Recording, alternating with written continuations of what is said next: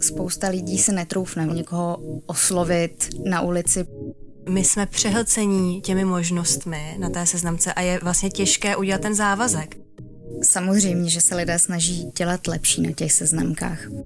Protože je to najednou strašně jednoduchý. Otevřít, začít swipeovat. Ten profil vždycky ukázat ještě někomu dalšímu. Asi ne mámě, ale... Asi ne mámě. Moderní láska. Série magazínu Balance o trendech v lásce a vztazích. S Petrem Bouškou a Markétou Šetinovou na rádiu Wave. Moderní láska. Vítejte u druhé epizody speciální série magazínu Balance s názvem Balance moderní láska. Pěkný poslech přeje Petr Bouška a také moje spolumoderátorka Markéta. Ahoj Peťo a všichni, kteří nás dneska posloucháte. Já jsem Markéta Šetinová, socioložka, psychoterapeutka a zakladatelka Institutu Moderní láska. V této sérii využíváme nová data o intimitě a lásce z Atlasu Čechů od výzkumné agentury Behavio. A společně s experty a expertkami napříč obory přemýšlíme o tom, jaké změny se týkají seznamování a partnerství v současném Česku. Dnes se budeme bavit o seznamování s Renátou Topinkovou, socioložkou, která zkoumá online seznamování na Mnichovské univerzitě. Ahoj Renáto. Ahoj Renato. Ahoj, díky za pozvání. Jak vůbec seznamky vznikly a proč se masově rozšířily? Tak tím přímým předchůdcem online seznamek jsou inzeráty v novinách. A ty první zmínky o nich jsou uh, vlastně už z konce 17. století a začátku 18. století. Ty inzeráty byly spíš hodně pragmatické, většinou tam bylo explicitně zmíněný, jaký příjem by ten protějšek měl mít nebo z jakého by měl být původu. A nějaký první pokus o zapojení počítačů do seznamování tak přišel už v 60. letech, kdy dva absolventi Harvardu založili takzvanou Operation Match, kde nechávali lidi vyplňovat eh, dotazník, ten se nechali poslat poštou a na základě toho se snažili generovat vlastně meče pro ty, pro ty lidi, kteří jim poslali ten dotazník. Potom vlastně ve chvíli, kdy se rozšířil internet, tak vznikly seznamky prakticky okamžitě. Eh, jedna z těch nejstarších seznamek, nebo možná úplně nejstarší, je Match.com, která vznikla v roce 95 a funguje doteď. A v České republice to na sebe nenechalo vlastně dlouho čekat, protože například seznamka CZ uvádí, že vznikly v roce 98. Proč se vlastně rozšířily? Pro mě to není vlastně žádný překvapení, protože dokud nebyl internet, tak fungovaly ty noviny. Kdo nechtěl dávat inzerát do novin, tak nechával uh, třeba inzerát na nějakém veřejném místě, třeba v kavárně nebo v knihovně. Když se na tím člověk zamyslí, tak používat internet je mnohem jednodušší, než chodit na veřejné místo kontrolovat, jestli mi někdo odpověděl, anebo čekat na tu odpověď v novinách. Takže podle mě lidi využijou jakoukoliv novou, jakýkoliv nový způsob, jak se seznámit, pokud to jde. Jaké seznamky jsou populární u nás? Eh, čím se liší?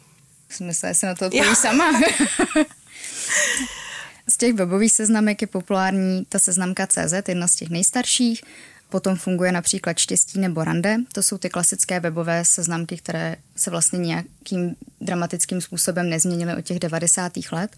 Potom jsou také oblíbení amatéři.com, což je seznamka zaměřená spíše erotickým způsobem a jsou samozřejmě seznamky, které se specializují na LGBT uživatele, kteří jsou vlastně těmi tradičními uživateli seznamek, který to zašli používat jako první. A z těch aplikací je populární například Badu, Tinder, Grindr a v poslední době se začíná objevovat v Čechách i Bumble. Tinder umožňuje uživatelům si napsat pouze v případě, že oba mají zájem, což se dozvědí až ve chvíli, kdy udělají to rozhodnutí, jestli mají zájem nebo nemají zájem.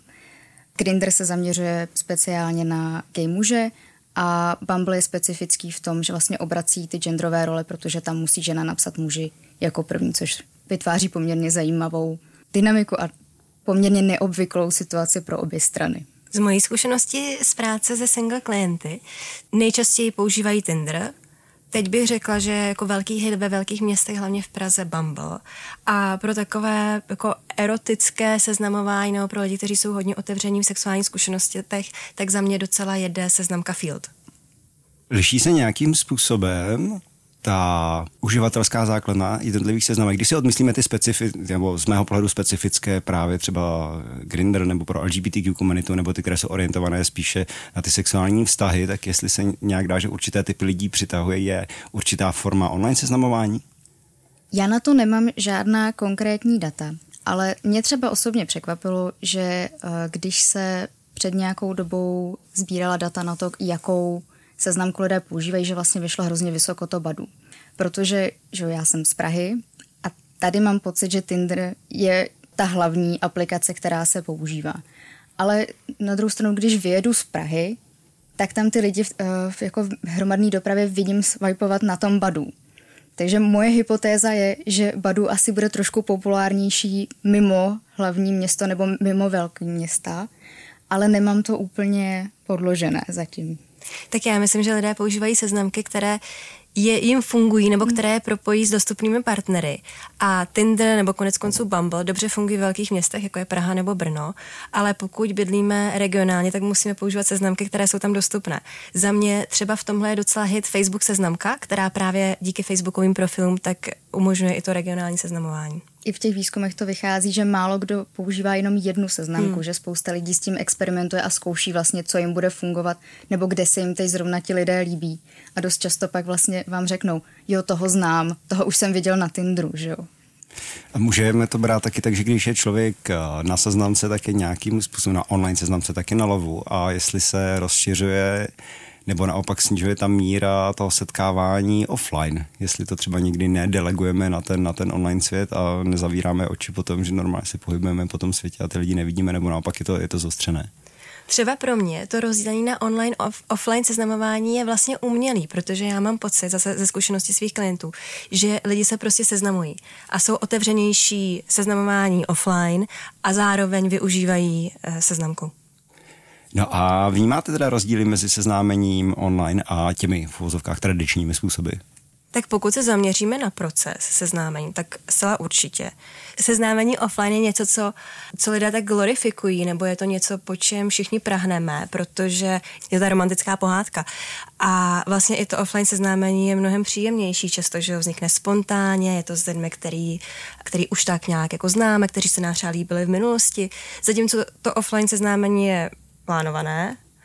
A často bývá i nepříjemné, protože jsme museli, no, musíme v tom procesu projít spoustu jako rande, které nevejdou, lidi nás odmítají, často ty rande bývají jako pracovní pohovory, pracujeme v nějaký, nebo jsme v nějaké jako konkurenci dalších uh, singles, kteří se seznamují, takže lidi si online seznamování moc neužívají, zatímco to offline je příjemné. Já jsem rád, že jsi řekl ten pracovní pohovor, protože to je přesně, co mi tam někdy na tom online seznamování připadá, že to je taková strukturovaná hra, kde právě možná klesá pro někoho důležitá ta romantická linka, že tam jdu za jedním konkrétním účelem, často, i když třeba nevědomě potkat toho člověka v té romantické představě, že jo, jdu právě na první rande s matkou mých dětí a ono si myslím, že to setkání to může velmi jako rámovat, zatímco kdybych nějakého člověka viděl normálně v tom offlineu, tak, tak ho budu chtít jako proskoumat, co to vlastně co mě tam táhne a nemusí tam být ten záměr na první dobrou zjevný, což může snižovat nějakou míru tlaku, stresu, očekávání. Ano, děláme to. Vlastně chodíme na ty schůzky z online seznamky jako právě na pracovní pohovor nebo s nějakým checklistem teda těch nároků, co můj budoucí manžel, manželka má splňovat. Ale myslím, že si tím spíš škodíme. Že já určitě podporuji svoje klienty v tom, aby šli na tu první schůzku s nějakou jako otevřenou misí, pojďme Ko, si to poznat užít. člověka. Ano, poznat člověka a jenom zjistit, ne jestli je to můj budoucí manžel nebo manželka, ale spíš je dostatečně zajímavý na to, abychom se viděli znova. Protože konec konců, když teda glorifikujeme to offline seznamování, tak to, a to Renča jistě potvrdí, tak většinou vzniká postupně nějakým opakovaným kontaktem, že nejčastěji se seznamujeme se známými, přes kamarády, ve škole, v práci a tam vlastně ta přitažlivost často vzniká postupně. Tak pojďme to i v tom online seznamování takhle dělat, že dáme si čas se poznat a ne jenom jako sedí, nesedí, čau. Renáto, když si to vezmeme obecně, co považuješ za výhody seznamek? Za mě ta největší výhoda, co je, tak je možnost si vlastně rozšířit, koho můžu potkat. Protože když se na tím člověk zamyslí, tak eh, málo kdo z nás má tolik kamarádů, kteří nás mohou seznámit se svými skvělými single přáteli a zároveň se někde pohybujeme. Že?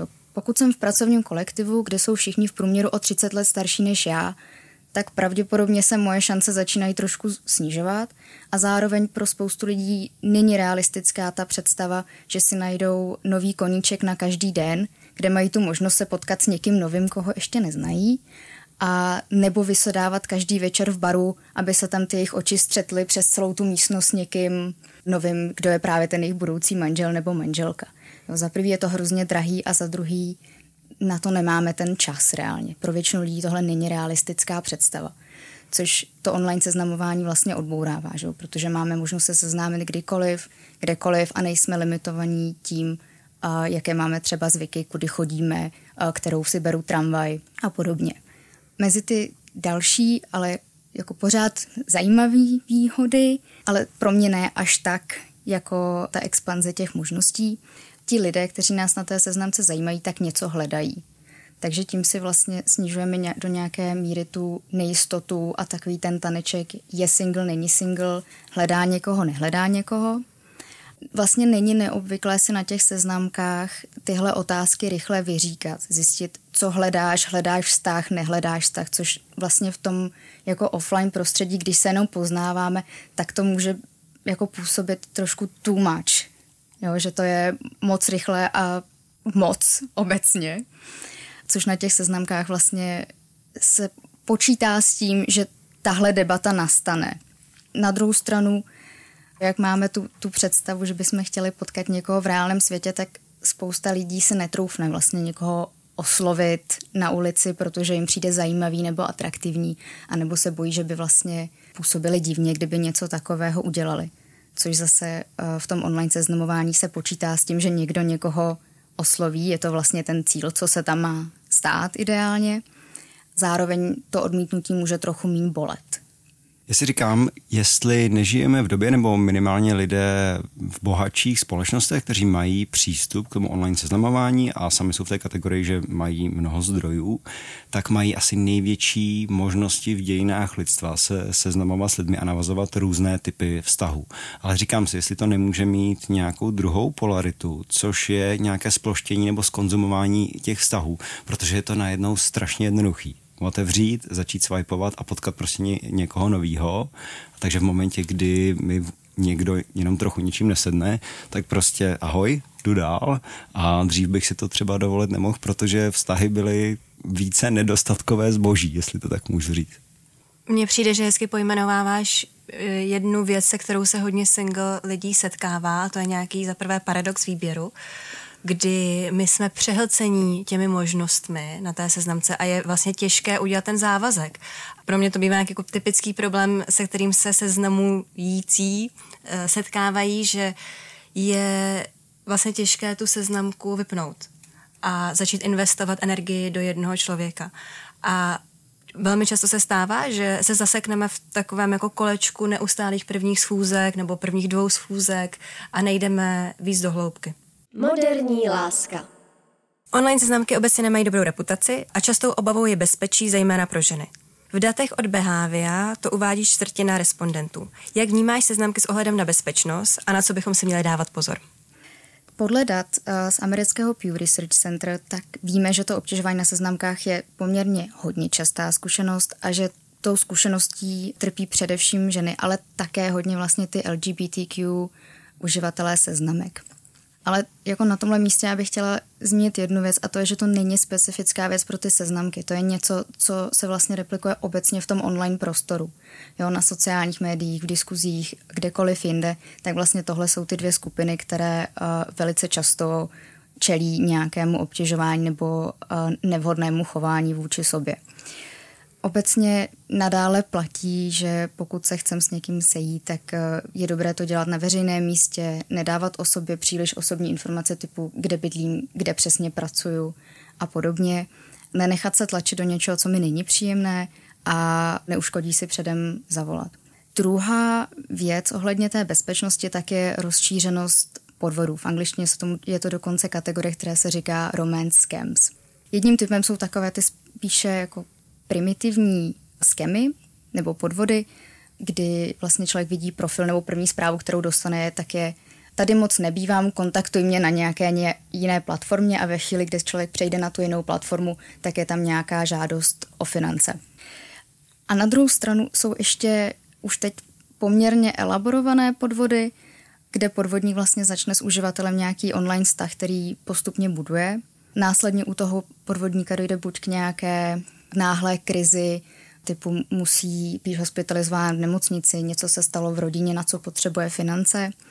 V poslední době se jako poměrně dost rozmáhají i, i podvody, kde vlastně ten podvodník lomeno partner, jak si myslí ta oběť, je začne lákat do investování do kryptoměn. Ty škody z těchto podvodů jsou obrovské. Jak emocionální, protože člověk vlastně přijde od toho partnera, do kterého byl zamilovaný, se kterým už si právě plánoval nějakou budoucnost a zároveň jsou obrovské z finanční uh, stránky. Já jsem letos četla report americké Federal Trade Commission a tam uváděli, že jenom za rok 2021 byly ty škody jenom z tohoto typu podvodů v řádu 547 milionů dolarů, což je obrovská částka. Čísla z Británie jsou jako v podobné výši, respektive podobné výši vzhledem k té velikosti populace. Když si vezmeme, že tahle trestná činnost bude hodně podreportovaná, protože se za to lidi stydí, anebo se neuvědomí, že vlastně naletěli nějakému podvodníkovi, tak eh, jsou ta čísla opravdu alarmující. A je vidět, že ty seznamky si z toho jsou vědomy, protože spousta z nich teď začíná mít různou, různý záložky o bezpečnosti, kde k tomu, že se nemáme setkávat s lidmi poprvé u nich doma, tak přibyla vlastně druhá část a to je, jak nenaletět podvodníkům a jak vlastně poznat, že se tohle děje. Já si obecně myslím, že by se víc mělo na těch online seznamkách nebo v populaci pracovat s něčím, co se mi chce pojmenovat jako IT gramotnost, protože když si vezmeme, že tam o sobě dáme nějaké údaje a stačí třeba pár fotek nebo právě to místo zaměstnání, tak dneska dohledat ty informace na internetu, i třeba ten reverse image search, tak o tom člověku se dá zjistit, pokud má tu digitální stopu velkou, docela dost věcí. A jedna moje kamarádka říkala, že takhle měla stalkera, že to, toho člověka vlastně i online odmítla, hmm. ale on byl schopen na základě jejího profilu si zjistit, kde žije, kde pracuje a pak ho začala vydávat na ulici a přijde mi to děsivý docela. Mně přijde důležitý na bezpečnost myslet a mít pořád v hlavě, když se seznamují online, že jsou to cizí lidé a se svojí důvěrou vůči těm cizím lidem postupovat opatrně a budovat ji. Ale na druhou stranu pevně věřím tomu, že naprostá většina uživatelů seznamek uh, jsou dobří lidé, že se chtějí seznámit a že nemají zlý úmysl. Taky doufám. Myslím si, že je třeba dávat pozor a to je tady pro mě do toho vstupuje jedno ještě psychoterapeutické téma a to je nějaké vlastní zranitelnosti, protože já chápu, že se někdo potřebuje pomaličku si to oťukat, otrkat se, než se teda potká osobně. Na druhou stranu, když si s někým jako dlouho píšu a vytvářím si vlastně v tu chvíli nějaký fantazijní vztah, a pak najednou přijde nabít, a pak najednou přijde to, že já bych tě strašně rád potkal, ale nemůžu, protože jsem uvízl někde, mám nějaký problémy na letišti a když mi pošleš peníze, tak na to bych se zaměřil opravdu, jako podíval se do toho vnitřního světa, podíval to terapeuticky a snažil se s tím nějakým způsobem pracovat. Mně dává smysl výdat se vlastně s lidmi, které znám ze seznamky velmi rychle protože právě, jak říkáš, v našich hlavách začnou jet fantazie a to nemusí být nutně jenom u jako lidí, kteří mají špatný úmysl, to může být i u lidí, kteří se stejně jako já chtějí seznámit, ale vlastně ty fantazie pak ty fantazie můžou být problematické, protože málo kdy eh, jim odpovídá realita. A tam mi právě přijde, že v tomhle je přece to offline seznamování trochu lepší, protože když toho člověka už vidím na poprvé, tak přece jenom ta míra té projekce, kterou si můžu vytvořit, mi přijde, že bude trochu zúžená, než když mám jenom pár fotek a tu textovou komunikaci online. Takže tady možná se chci eh, trošičku zastat i toho v vozovkách staromorského způsobu. Ano, určitě. Těch informací je víc a my bychom tu online seznamku měli brát jenom jako nástroj, jak se dostat k tomu vlastně offline potkání. Skoro polovina respondentů si myslí, že lidé na seznamkách se dělají lepší, než ve skutečnosti jsou. Věnují se výzkumy také lhaní nebo přetváření toho vlastního obrazu na online seznamkách? Já bych řekla, že samozřejmě, že se lidé snaží dělat lepší na těch seznamkách. Konec konců my se o to snažíme, i když se snažíme seznámit jakýmkoliv jiným způsobem. Co se online seznamek specificky týče, tak podle těch starších výzkumů to lhaní není až tak zlé. Většinou je to spíše ohýbání té reality. Jo, typicky muži si přidávají výšku, ženy si trochu uvírají váhu, také lidé často lžou o výši svého příjmu, pokud ta seznamka nějakým způsobem tyto informace požaduje, jinak ideálně pokud to nemusí vyplňovat, tak to nebudou vyplňovat a velice časté je používání starších fotek. To znamená, sice je na nich ten uživatel, který má být, ale je to třeba pět, deset let zpátky. Teď je otázka proč, že jo? Tak buď to může být proto, že je to například jako ta jedna hezká fotka, co máme, kterou pak máme všude nebo taky proto, že si ten člověk uvědomuje, že už tak dobře nevypadá. Typicky muži mohou přijít o vlasy v průběhu života a samozřejmě na těch fotkách s vlasama se jako líbí sami sobě víc. A teď je otázka, do jaké míry tohle vlastně brát jako lež a do jaké míry ne. Pak samozřejmě, když se vrátíme k těm podvodům, tak samozřejmě ten, kdo lže, tak jsou ti podvodníci, kteří se vydávají klasicky za někoho úplně jiného. Takže ve chvíli, kdy ten člověk se se mnou nikdy nemůže sejít a nefunguje mu videokamera a nejde to prostě žádným způsobem zařídit, tak tam už bych jako volila opatrnost. Myslím, že tomuhle se říká catfishing. Mm-hmm. Že tam cíleně, nebo možná i někdy necíleně máme fotky, které nás dělají výrazně, no to naše vnímání na výrazně mění oproti realitě. Myslím, že catfishing je vyložený, když už to je jiný člověk. člověk, ne? A to, to může, jak tohle, to je něco, čemu nerozumím, jak to může fungovat, když dám na seznamku fotky jiného člověka a pak na to rande přijdu já.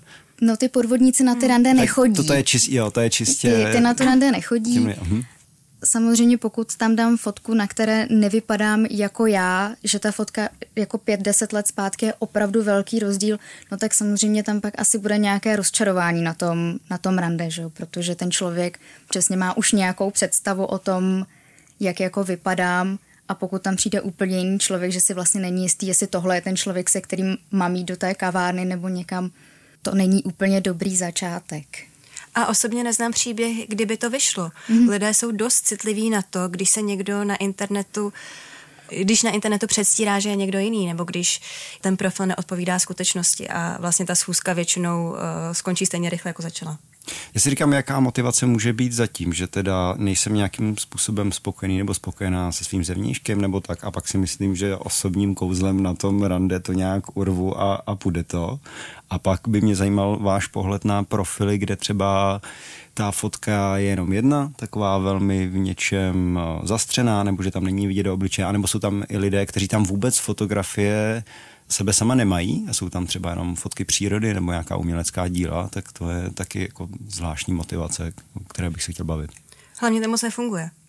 Lidé to volí, protože mají pocit, že takhle se dobře reprezentují nebo z nějakého důvodu tam nechtějí dávat fotky kvůli ochraně soukromí nebo protože nemají fotky, ale mně to nepřijde jako moc rozumný způsob, jak používat seznamku, protože ta návratnost nebo ta reakce na tyhle profily bývá opravdu nízká. A jak vytvořit profil, abychom neklamali a aby seznamování fungovalo? Já bych osobně doporučila ten profil vždycky ukázat ještě někomu dalšímu. To znamená, řekněme, že... Asi uh, ne mámě, ale... Asi ne mámě, ale řekněme nějaké kamarádce, kamarádovi, ideálně toho pohlaví, které hledám. Vlastně v té své cílovce. V té své cílovce, přesně tak.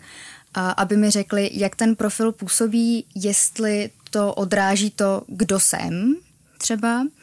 A taky mi třeba pomohl vybrat fotky. A je vidět, že tohle není neobvyklé a že ti lidé, kteří třeba nemají ve svém okolí někoho, kdo by jim s tímhle poradil, takže pak hledají na různých online fórech a existují celá online fóra specificky zaměřená na to, aby si lidé navzájem ohodnotili profil a řekli, hele, tuhle fotku ne, tam nevypadáš dobře, tyhle fotky nejsou dobrý, protože jsou to jenom selfiečka a to nepůsobí moc, moc dobře, nebo tady se neusmíváš, tady máš jenom sluneční brýle, a nějakým způsobem vlastně potom se snaží skorigovat uh, ten profil tak, aby trochu víc odrážel toho člověka a aby zároveň vlastně mohl nalákat toho, koho ten člověk hledá. Taky je dobré o sobě vyplnit nějaké informace, které pak vlastně mohou sloužit jako začátek nějaké dobré kvalitní konverzace, protože spousta těch konverzací vlastně skončí po ahoj, jak se máš? Dobře, co ty? Dobře, a pak už vlastně si ti lidé nemají co říct, protože na základě těch profilů vlastně se nemají čeho chytit. Takže podle mě mnohem líp funguje ve chvíli, kdy tam je něco specifického ohledně toho člověka, na co se může zeptat, co může rozproudit tu konverzaci, aby nějakým způsobem mohla pokračovat.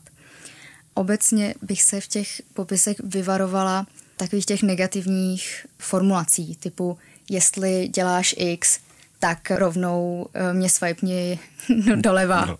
Za mě nejlíp fungují profily, které jsou vlastně už takovou první zprávou, kdy máme kvalitní fotky, to je extrémně důležité, že jo, seznamování je o prvním dojmu, ale které ukazují víc než jen to, že nám to sluší nebo že jsme atraktivní, ale už nějakým způsobem komunikují naši osobnost nebo zájmy.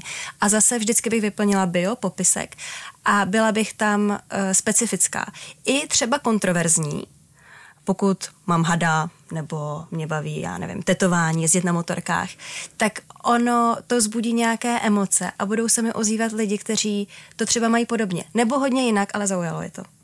Zároveň si myslím, že v tom profilu může být i prostor opravdu proti něčemu se vymezit. A teď ne, nemyslím, jako setkal jsem se s profily, které jsou vlastně výpis toho, co, co ti lidé nechtějí, takže to se vlastně nedozvíme, co ten člověk chce, ale že tam je často taková ta zpráva no ONS, jako no one night stand, hmm. jako že nechci jednorázová setkání, že vím, že zejména ženy jsou často jako zaplavovány potom těmi zprávami, které nevždy jsou úplně příjemné.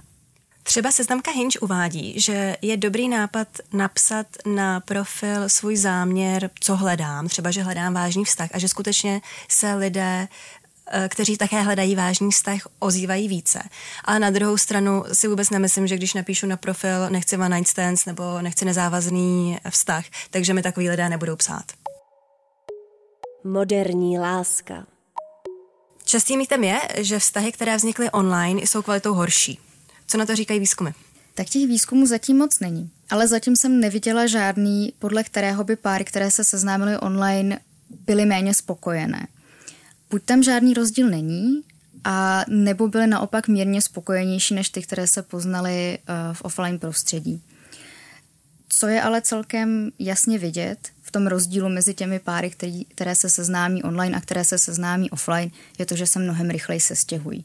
Což právě může souviset s tím, že si mnohem rychleji vyjasní, co hledají a taky tím, že vůbec něco hledají účelově.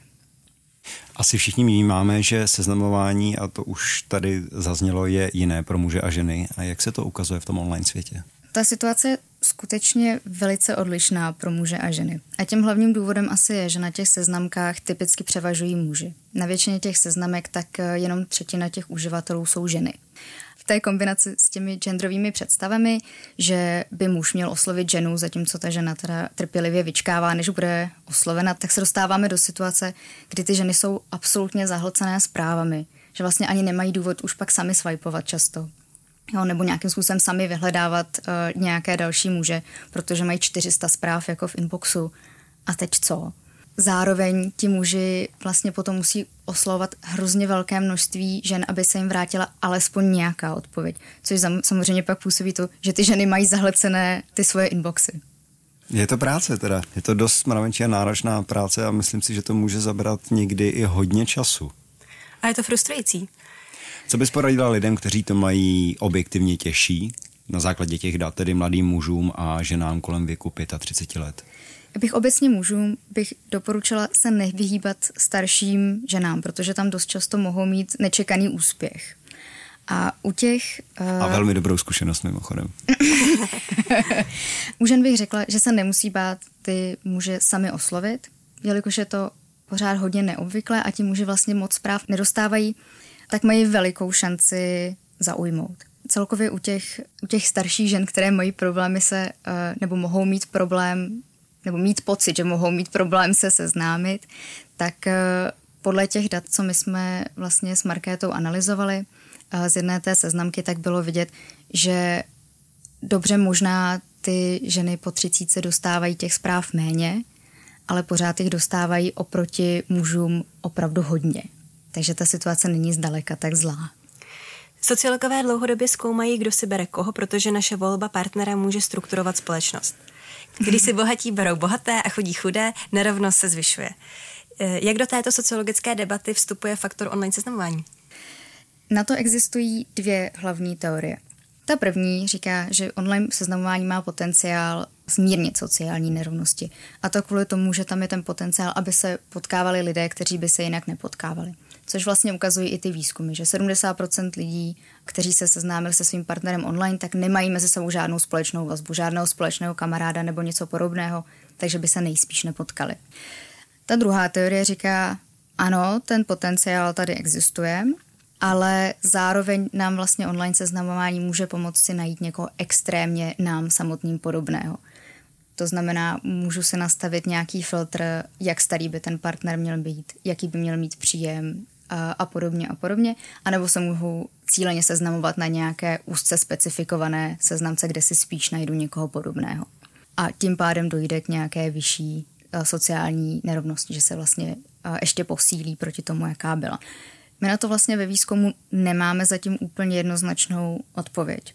Především protože na to těch výzkumů moc není. Těch výzkumů, co by zkoumali přímo data ze seznamek je málo, protože ty seznamky se málo kdy chtějí o svá data dělit, protože mají uh, nějaké své firmní know-how samozřejmě a zároveň ty větší seznamky potom mají velké analytické týmy, které to dělají pro ně. A na druhou stranu nemáme vlastně ve většině šetření tu otázku, jakým způsobem se, se seznámili se svým partnerem. A nebo nemáme dlouhodobá data, takže je to těžší zodpovědět. Třeba z mého výzkumu vyplývá, že když se porovnají všechny zprávy zaslané na těch seznamkách s těmi, které byly úspěšné, to znamená s těmi, na které přišla nějaká odpověď, tak uh, vlastně ty, ty páry, které si odpoví, tak jsou si mnohem podobnější, než kde k té odpovědi nedojde. Na druhou stranu ale je nutné si uvědomit, že od té seznamky k manželství je to poměrně dlouhá cesta ještě, kde se dějí nepředvídatelné věci. Když se vlastně podíváme na ty data uh, z uzavřených manželství, tak uh, podle jednoho šetření ze Spojených států tam našli evidenci pro to, že vlastně ty páry jsou si méně podobné třeba z hlediska etnika nebo z hlediska náboženství, anebo i z hlediska vzdělání. Ale na to, abychom tu otázku vlastně byli schopni zodpovědět, tak ještě potřebujeme nějaký čas a, a víc dat. Já bych tady chtěl ještě zvednout jedno téma a myslím si, že ho nemusíme nějak zevrubně rozebírat, ale to jsou finance a etika a algoritmy těch seznamek, online seznamek. Protože když si vezmeme třeba příklad Tinderu, řekněme sedm let zpátky a jeho nějaké premium varianty a toho, jak vypadá dneska, tak jsou tam ty funkce spoplatněné jednotlivě. Je to poměrně drahé a přijde mi, že oni pracují asi s nějakou behaviorální psychologií, protože tam vyskakuje, jako už 60 uživatelů vám dalo hmm. like a když nám zaplatíte, tak se můžete podívat, jaký to jsou.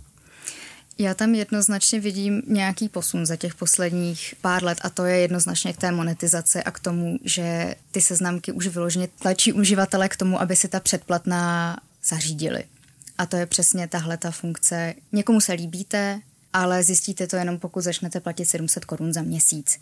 Což ještě před těma pěti, sedmi lety, tak ta cena byla poměrně přijatelná, ale teď mi přijde, že už jsme opravdu na poměrně vysokých uh, částkách a už to vlastně vyvolává ty otázky, do jaké míry ty seznamky manipulují s těmi uživateli, aby je dostali k tomu předplatnému. Právě. A do toho mi vstupuje téma nějaké zranitelnosti, že lidé, kteří si někoho hledají, tak mohou být asi statisticky častěji osamělí nebo prostě mají velkou touhu s někým být a když ty algoritmy jsou nastavené tak, aby, že jim to jako ulehčí a vlastně i ten profil se víckrát zobrazí, bude tam víc těch mečů, bude třeba, bude tam i to potvrzení o přečtení, jo. tak že tihle lidé asi spíš jsou zranitelnější a častěji do té peníženky sáhnou a nějakou takovou službu si předplatí tak seznamky jsou dobrý biznis. A vlastně už málo která seznamka, velká seznamka se dneska dá používat uh, zdarma, tak aby ta uživatelská zkušenost byla dobrá a ty výsledky to přineslo. A jasně, je to nějaké obchodování s osamělostí a řekla bych, že je málo věcí, za které lidi jsou ochotní tolik zaplatit, jako za seznámení. A v Česku to ještě není moc rozšířené, ale ve velkých e, městech, jako v Londýně, v New Yorku, tak i velmi dobře fungují různé matchmaking společnosti, tedy mm, seznamovací agentury a to jsou e, částky třeba v deseti tisících dolarů, librách a je vlastně velká klientela, která je ochotná zaplatit za tu možnost seznámit eh, se s někým a toho na, životního partnera najít. A konec konců možná to může dávat smysl, protože to, jakého se najdeme životního partnera, tak i je zodpovědné nebo může výrazně ovlivňovat naši životní radost nebo životní starost. To s tím souhlasím, ale ta slovíčko obchod nebo ta fráze hmm. obchod s osamělostí, to ve mně rezonuje taky. Jakým směrem se podle vás eh, tedy bude seznamování vyvíjet dál? Já si myslím, že jednoznačně ten počet párů, co se seznámí online, dál poroste. Podle těch dat z Behavia, tak momentálně je to asi pětina párů, co se seznámila online. My víme z těch zahraničních výzkumů, že tam jsou ta procenta ještě vyšší. Už vlastně v nějakém roce 2013, tak v těch manželstvích z posledních pár let bylo vidět, eh, že je to třeba třetina ve Spojených státech amerických. Momentálně je to, že asi 40% dlouhodobých vztahů vzniká tímhle způsobem a vlastně i v těch dat eh, z Behavia, co my jsme sbírali, tak bylo vidět, že u těch mladších partnerství ve smyslu párů, co se dali dohromady nedávno, takže tam už to online seznamování hodně narůstá. Můj předpoklad je, že to ještě nějakou dobu bude pokračovat. A tak dává to smysl, protože mladí lidé nebo lidé obecně čím dál víc žijou online a spousta našich činností se přesouvá do online světa, takže to, že tam je i seznamování, tak pro mě není zas tak překvapující. A mně přišlo velmi zajímavé na těch, v těch datech od uh, Behavia, že 60% lidí, kteří zkušenost se seznamkou mají, tak ji v konečném důsledku hodnotí jako neutrální nebo pozitivní.